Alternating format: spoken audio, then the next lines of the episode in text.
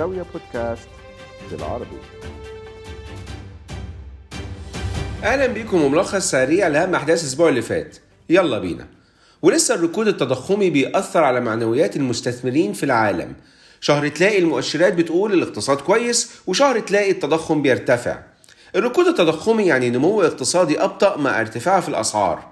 في أمريكا معدل التضخم تباطأ في شهر يوليو أكتر من المتوقع وده كويس طبعا للأمريكان بعد انخفاض أسعار الطاقة نتيجة زيارة بايدن للخليج نص يوليو اللي فات طب كويس ليه؟ علشان انخفاض التضخم معناه إن الاحتياطي الفيدرالي الأمريكي مش هيبقى عليه ضغط يرفع أسعار الفايدة بقوة. بالفعل مؤشر أسعار المستهلكين في أمريكا ارتفع بنسبة 8.5% على أساس سنوي في يوليو مقارنة ب 9.1% في يونيو واللي كان ساعتها أعلى مستوى ليه من 40 سنة. التوقعات كانت إن التضخم ممكن ينخفض ل 8.7% بس على أساس سنوي.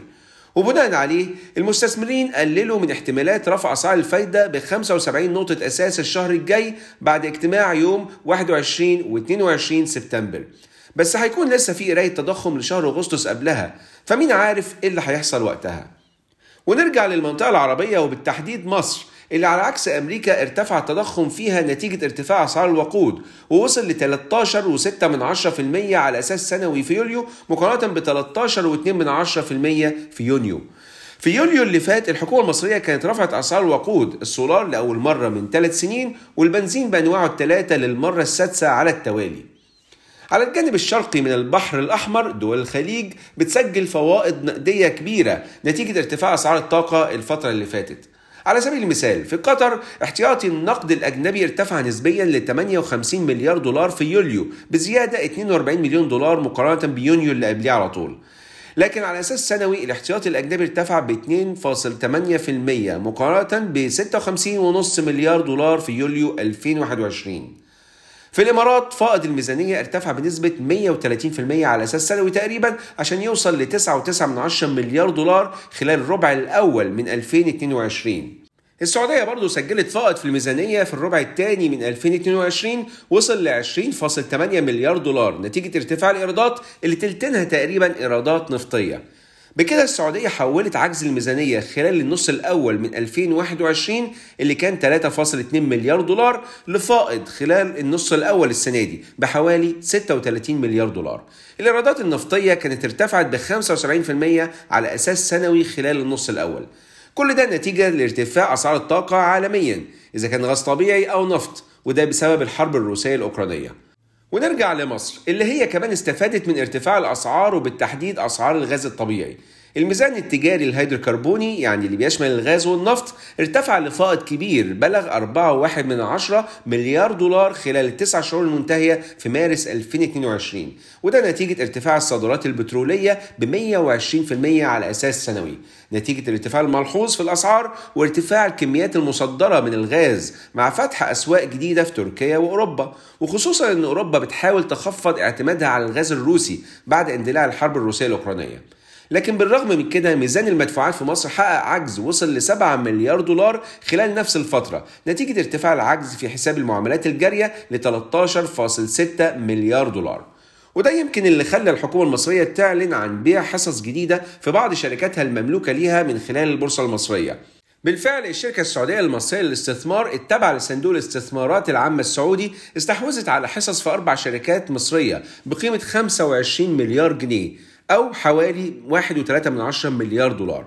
الحصص هي 25% في e-finance 19.8% في أبو قير الأسمدة 25% في موبكو و20% في الإسكندرية لتداول الحاويات.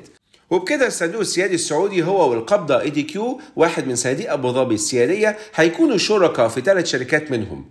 في ابريل اللي فات ADQ كان استحوذ على حصص في خمس شركات مقابل 1.8 مليار دولار تقريبا. الحصص كانت 21.5% في أبو قير الأسمدة، 20% في موبكو، 32% في اسكندرية لتداول الحاويات، بالإضافة ل 17% في البنك التجاري الدولي و12.6% في فوري. من ناحيتها بقى الحكومة المصرية قالت إن كل ده في إطار خطة الدولة لتوسيع قاعدة الملكية وتشجيع الاستثمار الأجنبي المباشر. لكن في نفس الوقت الحكومة المصرية عايزة تنفذ خطة لترشيد استهلاك الكهرباء علشان تحقق فائض بمتوسط 15% من الغاز اللي بيوجه لمحطات الكهرباء علشان يتم إعادة توجيه الفائض ده للتصدير وبالتالي توفير النقد الأجنبي. اللي لفت انتباه الحكومة المصرية هو أن أكتر من 60% من إنتاج مصر من الغاز الطبيعي بيروح لمحطات توليد الكهرباء. وإن كل مليون وحدة حرارية بيتم توفيرها ممكن يتم تصديرها بعشر أضعاف السعر المحلي. لو بصينا كده على أبرز ملامح خطة ترشيد استهلاك الكهرباء للحكومة المصرية فهنلاقي إنه الغلق التام للتيار الكهربي بعد انتهاء ساعات العمل الرسمية ما عدا المباني الخدمية وعدم إضاءة أي مبنى حكومي من الخارج وإغلاق الاستادات والصالات المغلقة والملاعب في ساعات محددة بالليل بالإضافة طبعا للمولات التجارية على الساعة 11 مساء وتشغيل أجهزة التكييف في المولات الكبرى والمباني اللي بتعمل بالتكييف المركزي على درجة حرارة 25 مئوية أو أكثر ولسه في مصر ومسلسل الاستحواذات مستمر. شميرة الاستثمار الإماراتية نفذت عملية استحواذها على تقريبا 56% من أسهم بلتون المالية القابضة بحوالي 20 مليون دولار. وفي أول اجتماع لمجلس الإدارة بعد الاستحواذ تم تعيين داليا خورشيد وزيرة الاستثمار المصرية السابقة في منصب الرئيس التنفيذي والعضو المنتدب للشركة. أما بخصوص الصفقات التانية فظهر اهتمام تاني في شركة البويات والصناعات الكيماوية باكين المصرية. بعد ما الشركة العالمية لمواد البناء والكيماويات المعروفة باسم سايبس أعلنت عن نيتها التقدم بعرض شراء غير ملزم للاستحواذ على باكين بسعر بيقيم الشركة بحوالي 22.5 مليون دولار. العرض ده جه أعلى ب 10% من العرض اللي كانت شركة سايباد للاستثمار الصناعي قدمته على باكين. لكن مجلس إدارة باكين كان رفض العرض وقال إنه مش بيتناسب مع القيمة العادلة للشركة. وبدورها سايباد رفعت هي كمان من عرضها بس متوسط المدى اللي تم عرضه لسه أقل من متوسط المدى المقدم من سايبس. آه وبمناسبة تغيير المناصب تم تعيين محمد فريد صالح في منصب القائم بأعمال رئيس الهيئة العامة للرقابة المالية لمدة سنة.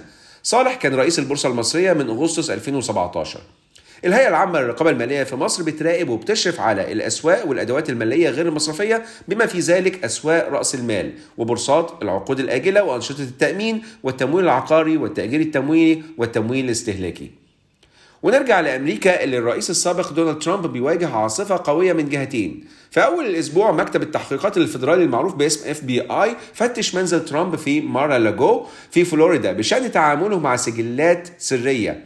ومؤخرا تم استدعاء ترامب لمكتب المدعي العام في نيويورك يوم الأربع لكن بخصوص اتهامه بالحصول على إعفاءات ضريبية وقروض من خلال تقييمات مضللة لأصول مملوكة ليه.